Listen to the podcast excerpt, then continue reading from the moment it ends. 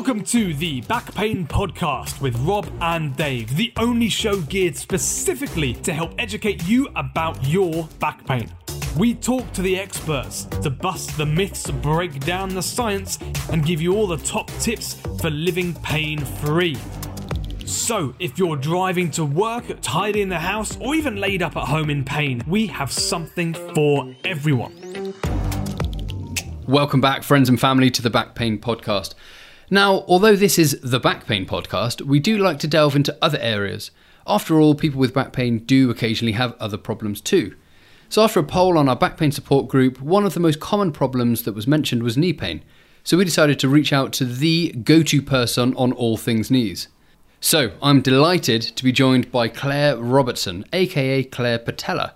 Claire is a knee specialist, physiotherapist, researcher, and lecturer working from the Wimbledon clinics in Wimbledon, London.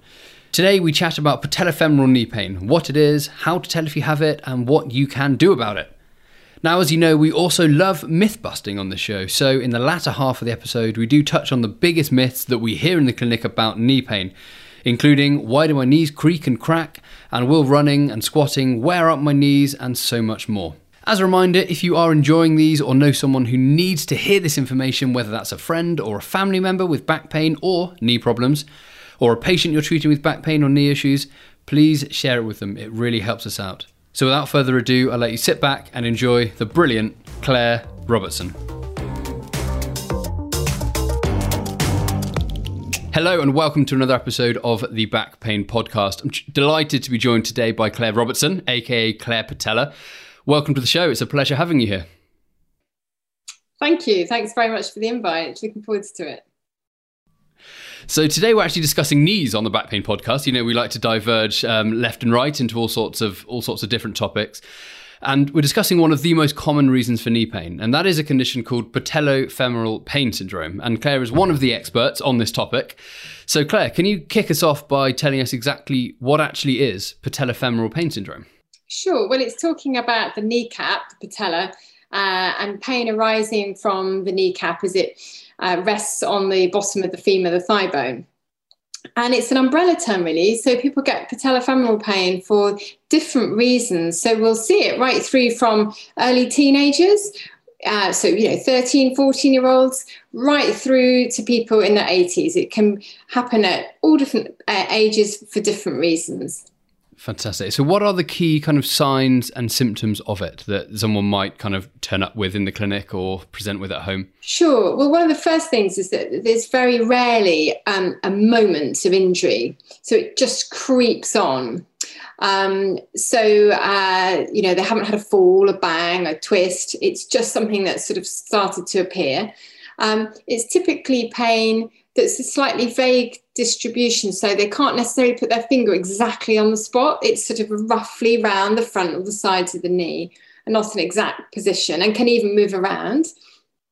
And the typical things that would aggravate would be stairs is a classic, can be up, can be down, um, often walking downhill, much more than walking on the flats, pain crouching, kneeling, pain getting out of a chair. They would be the hallmarks of patellofemoral pain.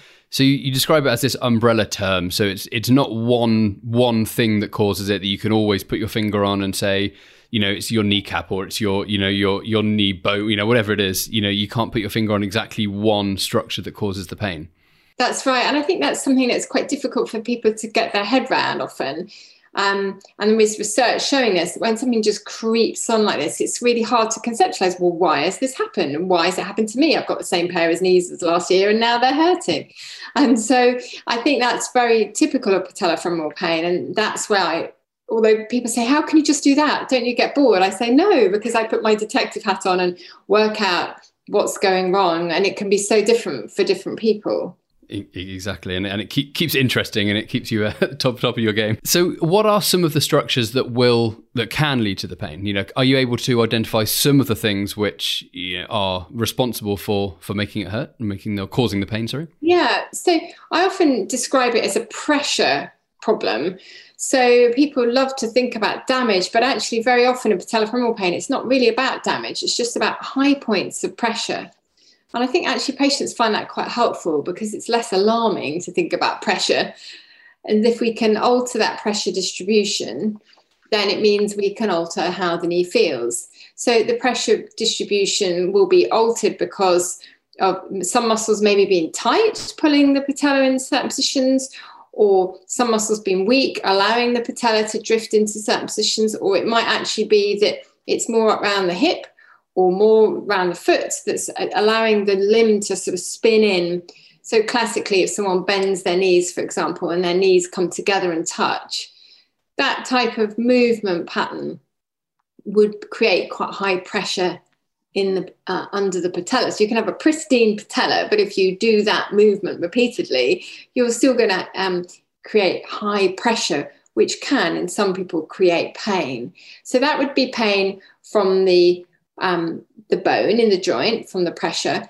We also know that if you sort of create like a twisting force through the joint, you might also get pain from the surrounding soft tissues.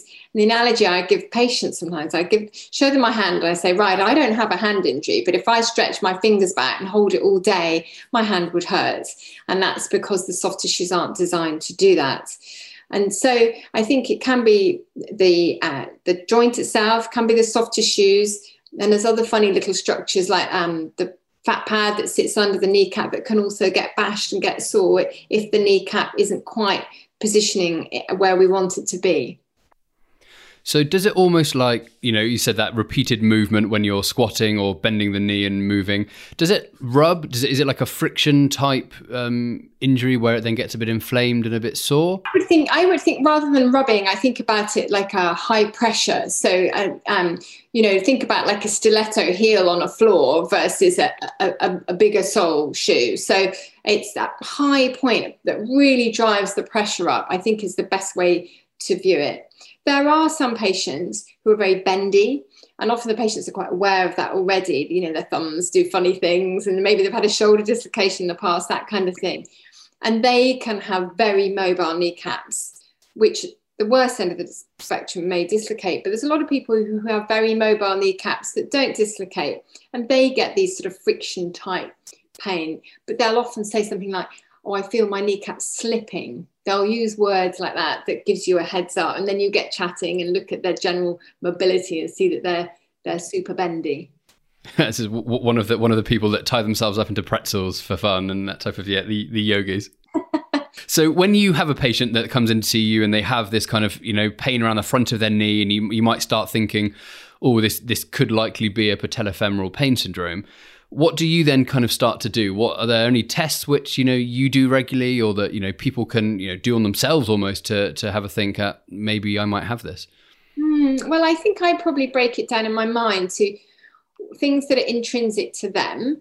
That might be muscle length, muscle strength, um, their foot position, and things extrinsic, which are like volume of stairs, volume of running. Um, and very often I'm looking um, for has any of this changed? You know, and they might not put two and two together. So maybe they've changed work and they're now doing a lot more um, stairs, or maybe they've changed their job and they're now wearing high heels more. Or perhaps they've had a baby and they're now crouching down on the floor a lot. So, are there any uh, things extrinsically that um, are sort of risk factors, if you like. And I think of it like a shopping basket of risk factors. What's in the shopping basket? And often you can get away with one or two things. Um, so you might get away with doing a few more stairs and not have any pain. But if that comes into combination with perhaps the heels and perhaps, yeah, mum with a new baby, sleep deprivation, that would be another risk factor in there, you know, and you start to look at what are the combinations of risk factors. Um, so that would be the first thing, looking at their lifestyle really.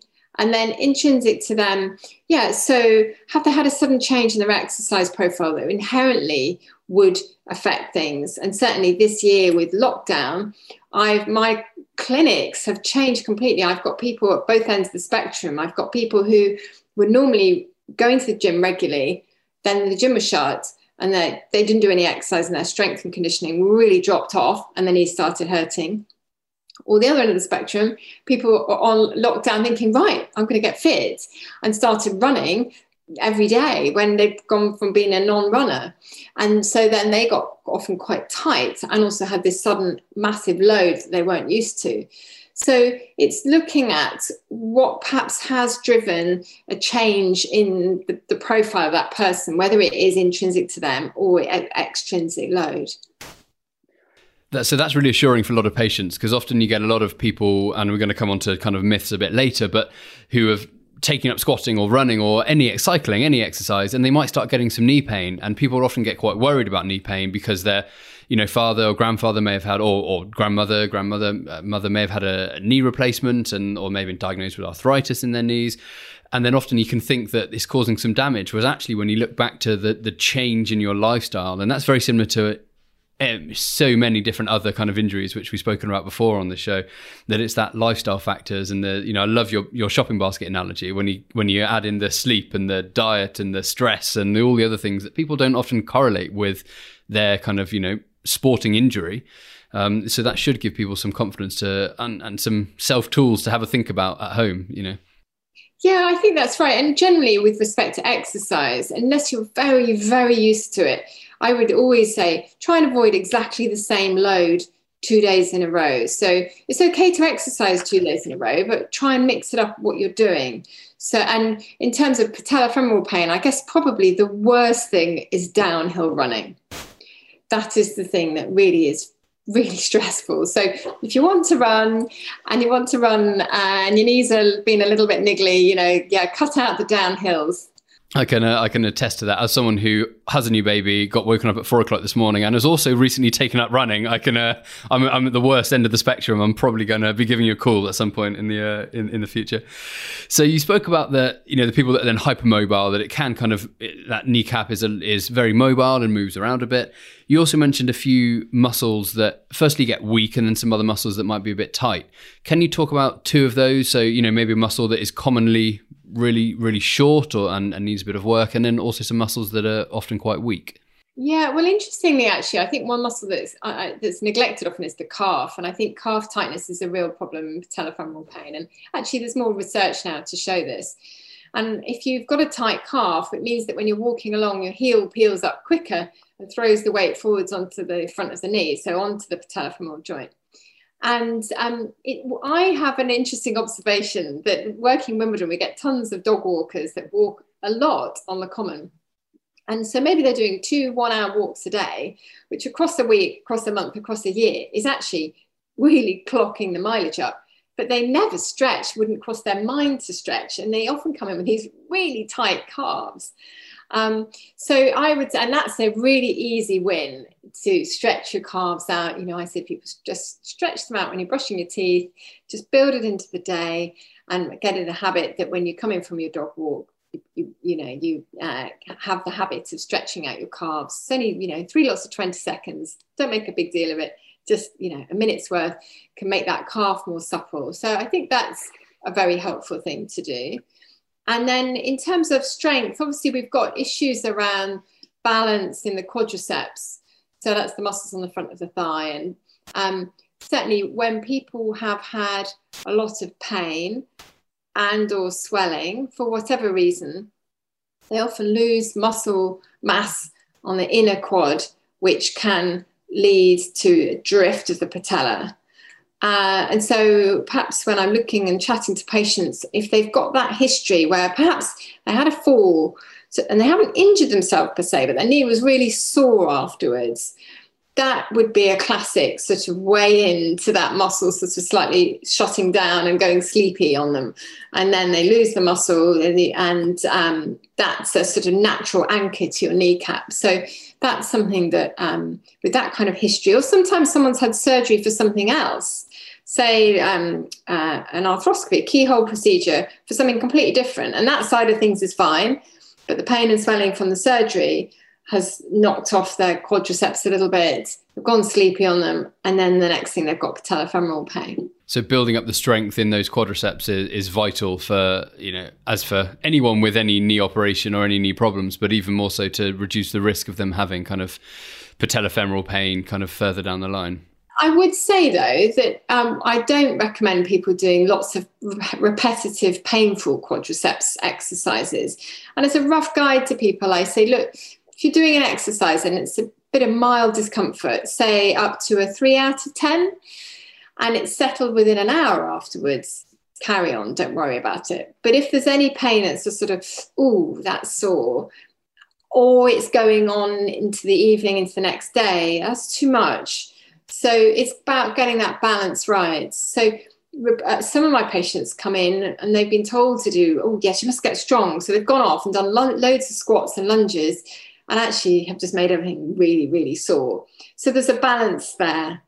Um, and obviously, once you get stronger, you then develop the capacity to do more anyway. No, so, so it's kind of a win win, really. It doesn't aggravate it and then it only helps further down the line. Yeah, exactly. So if someone is, is at home and they've kind of they've been stretching their calves and they're still having pain and they kind of want to get some treatment for it, are there treatments which you know people like yourself can do to it? Is it all just kind of advice? You know, what are the treatments that work and, and don't work? Um, it is very multifactorial depending on the drivers. So I guess the most important thing is an accurate assessment. First of all, to make sure is it patellofemoral pain or has anything else been missed? Is it pain referred down from the hip or the back? Um, is there something actually within the knee joint that's been missed? Um, so that's the first point. Is it patellofemoral pain? Working on the presumption that it is, then an accurate assessment to look at causative factors.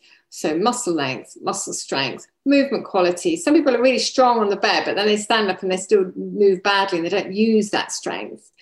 Looking at lifestyle, training patterns, um, or you know just how people are, are moving and using their knee. Um, and then on the basis of that assessment, then you would look to okay well what's my treatment going to be? And, normally for me it's multi-pronged.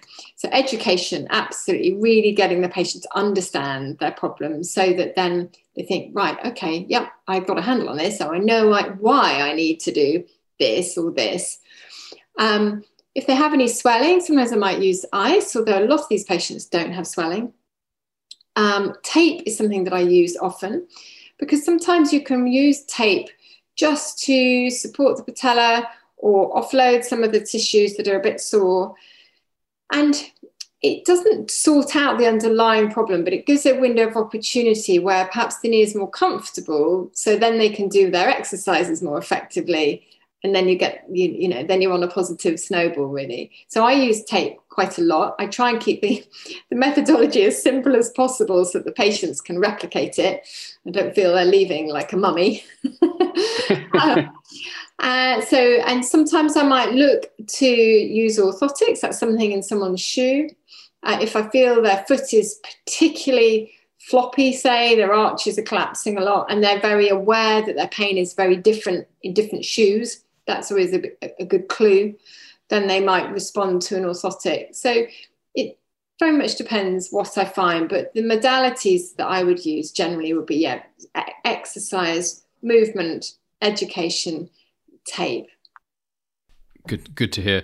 And then, is there anything else, kind of that that someone else can offer? You know, are there any you know injections or kind of further up the line surgical procedures that you know people that you can refer for in in more serious cases, or someone that isn't responding to more conservative management? Yeah, there are certainly scenarios where I would work with the uh, knee surgeons in my team. So I'll give you a few examples. Sometimes people come in and they've got a very noticeable catch at a very specific angle and it's very consistent. So they say, when I go down the stairs at this point, ooh, it catches and then they're fine. And I ask those patients, is it always at that angle? And if they say yes, particularly if they've got any swelling, then I would ha- I would probably choose to get them scanned sooner than other patients. And if they have a flap of cartilage, say that's catching at that point, that can be a patient that might respond to uh, keyhole surgery to basically trim off the, the, that flap of cartilage. Similarly, some people don't have a cartilage flap; they have a sort of like a divot, like a little hole. And if the edges of that are a little bit unstable, again, that may respond to surgery. Um, I guess the other groups are people that are dislocating. Um, you know, if it's that they can't even roll over in bed without dislocating, that's a terrible place to find yourself in. And the stabilizing surgery can be good for that. And then the worst end of the patellofemoral arthritic spectrum, there are surgical options there. But that, you know, the, that's not a common, thankfully, that people need that. Um, in terms of injectables, that's an emerging area, really. I mean, we've got steroid, which is only really helpful if someone's got a hot, warm knee. And if they've got a hot, warm knee, I'm wanting to know why they've got that because that is not typical with patellofemoral pain. We've then got viscosupplementation, so that's like a sort of oil, uh, also known as Synvisc or Ostenil. Um, I we do sometimes use that. I think particularly patients where stiffness is a major feature, it can be useful. And then we've also got PRP, which is where you take some blood out of someone's arm, a bit like a blood test, and it's spun to separate out and inject it back into the joint. And again, for people perhaps with mild to moderate arthritis who certainly have significant symptoms but aren't really bad enough for significant surgery, then they may be someone that might respond to PRP. So we've got a few more tools, but I would never think it's physio or injections. If someone is pursuing injections and they end up in a better place because of it, then I view that as giving a window of opportunity to then do some exercise therapy to give them strength for the long term. I'm so glad you said that. And because something like an injection is you know uh, what I say to my patients is almost like it's a painkiller. You know, it's a painkiller which you know can help reduce your symptoms in the short term to allow you to do more rehab or more kind of lifestyle modifications without flaring it up so bad. And it's often people see that, and that's that's a an injection for any body part. You know, often when they're looking at steroid injection, it, it's it's a it's a, a short term fix to allow you to to do more. And often people think it's that golden golden immediate cure when it, it's not. Unfortunately, that's really good and I guess the last question then kind of on this is you know what what is the prognosis like you know so for the majority of people who are who are able to change their lifestyle factors and you know decrease their stress and sleep better and and strengthen is it has it got a good prognosis for for kind of full recovery yeah, I think it has. I think some people end up with a knee that sort of just grumbles a bit. So if they say are oh, kneeling for a while, they might feel it. But um, what we do know is if you do nothing, it's not self limiting. In other words, it won't just generally go away. So it is worth taking the effort to think and being proactive and saying, I'm going to seek out a bit of treatment. Um, and often I say, you know, these sort of um, the, uh, the silver lining, if you like, is that patients end up fitter, stronger, better understanding of their knees, their body, and how to take that forwards long term. So there can be a real silver lining to these situations. That's why how I approach it. Good, and that's always going to help everything else then, whether that's your knees, hips, ankles, low back, you know, mental, everything. Good. So now on, on this show, we love to ask kind of experts about myth that myth or big myth that they hear in their industry, whether that's back pain, knee pain, headaches, whatever it might be. So there's a, a lot of myths that get thrown around with knees. And you know, for, we're going to go over a couple of these now, and I'd love to kind of hear your opinions on them and you know, and stuff that you kind of you know, tell tell to your patients. So one thing which we hear on a on a daily basis when I give people squats as an exercise is they say, "Oh, I mustn't squat because squats are damaging for your knees." Can you confirm if that is a true myth or is that is a, a complete load of nonsense? Well, I'm going to sound a bit like I'm sitting on the fence in my answer. Feel free the squats and squats. So I would say doing squats, you know, five, six, seven times a week with heavy load into deep range is probably not the smartest thing to do. Um, but and and conversely, there are patients who can't do even one conventional squat, but they could do a shallow squat. So I'm always looking for ways in to get people stronger so that we can progress down into a decent squat. But again, it's form, you know. I mean, people do squat with really bad form. Um, so it's making sure that you've got enough calf length, that you've got that you know how to squat, you know the, the right dosage and the right weight to make it effective, and that you're not doing it on consecutive days because there's no point in doing it on consecutive days. You need to have that that break. So I know that sounds like I'm sitting on the fence. so squats per se are not bad for you, but if you do them in the wrong way, let's put it like that, it can yeah. give you adverse effects. How about that? That's perfect. And I guess then you, maybe I'm a you're going to hear the same answer again. But is that similar to running? Because often people assume that running, you know, wears out your knees. You know, I've heard people come into the clinic and say, "I've got knee pain, but I've been running for 30 years, so that's probably normal." Is that similar? You know, if you're running, doing doing it wrong, then yeah. I think we know now that wear and tear in the knee is so multifactorial and probably has quite a strong genetic component, which is why you can get some people that have literally run marathons all their life and their knee is fine. And you get other people who've been really quite sedentary with a lot of wear and tear. Um, I think with running, my biggest message to people is, um, yeah, to build up slowly. Don't just run. People love to just run and do nothing else. Try and do some strength conditioning alongside it. Understand how to warm up, cool down. Um, understand about routes and uh, like we talked about before, running downhill, being careful not to do too much of that. But actually, one of the worst things that people can do is what I call dabble, and that's think, oh, the sun's out, I'll go for a run. And they haven't been for a run for three months because then they have no conditioning to it, no um, conditioning in their muscles, in the joints. And I think that that's one of the worst things. So I think either be a regular runner, but know what you're doing, or don't. and, and, do your exercises around it. yeah, exactly. Yeah. Brilliant. Um, the next one was about creaking and cracking knees. You know, lots of knees creak and crack, and uh, you know, is, is what we call crepitus. It, you know, what exactly is that? Is that, you know, is it bone on bone? Is it, you know, is it fluid moving around? You hear all sorts of different things. You know, does it mean my knees have worn out? Can you kind of elaborate a little bit on that? Well, I've done a lot of research and published on this topic. So, I, um, in a nutshell, what the noise is is one of several things. It can be bubbles of gas releasing, like when people crack their knuckles. It can be a sort of clunk where the kneecap's are sort of almost finding its position, and people often feel better after their kneecaps clonked. Or perhaps the one that alarms people the most is a sort of fine grating noise that people might get on the stairs. And that is um, a thing, take the phrase from the engineering world, slipstick, which means simply the noise that arrives when fluid moves through an uneven surface. So if we take the premise that it's normal to have some irregularity, some fluffing up in your cartilage in adulthood. If we take that as normal finding, it's therefore normal to have noise arising from your knee. And noise does not equate to harm. It does not equate to arthritis. It does not equate to your chances of needing a knee replacement. And I'm very clear to patients to say you need to separate out pain and noise because they're not the same phenomena. The pain is the abnormality. We're going to work on that. The noise may remain. And I purposely have that conversation at the beginning to set their expectations. Otherwise, I find you think, oh, yes, they're nice and strong, they're moving well, they don't have any pain, but they still have this sense of, the knee's not quite right because it's still a bit noisy.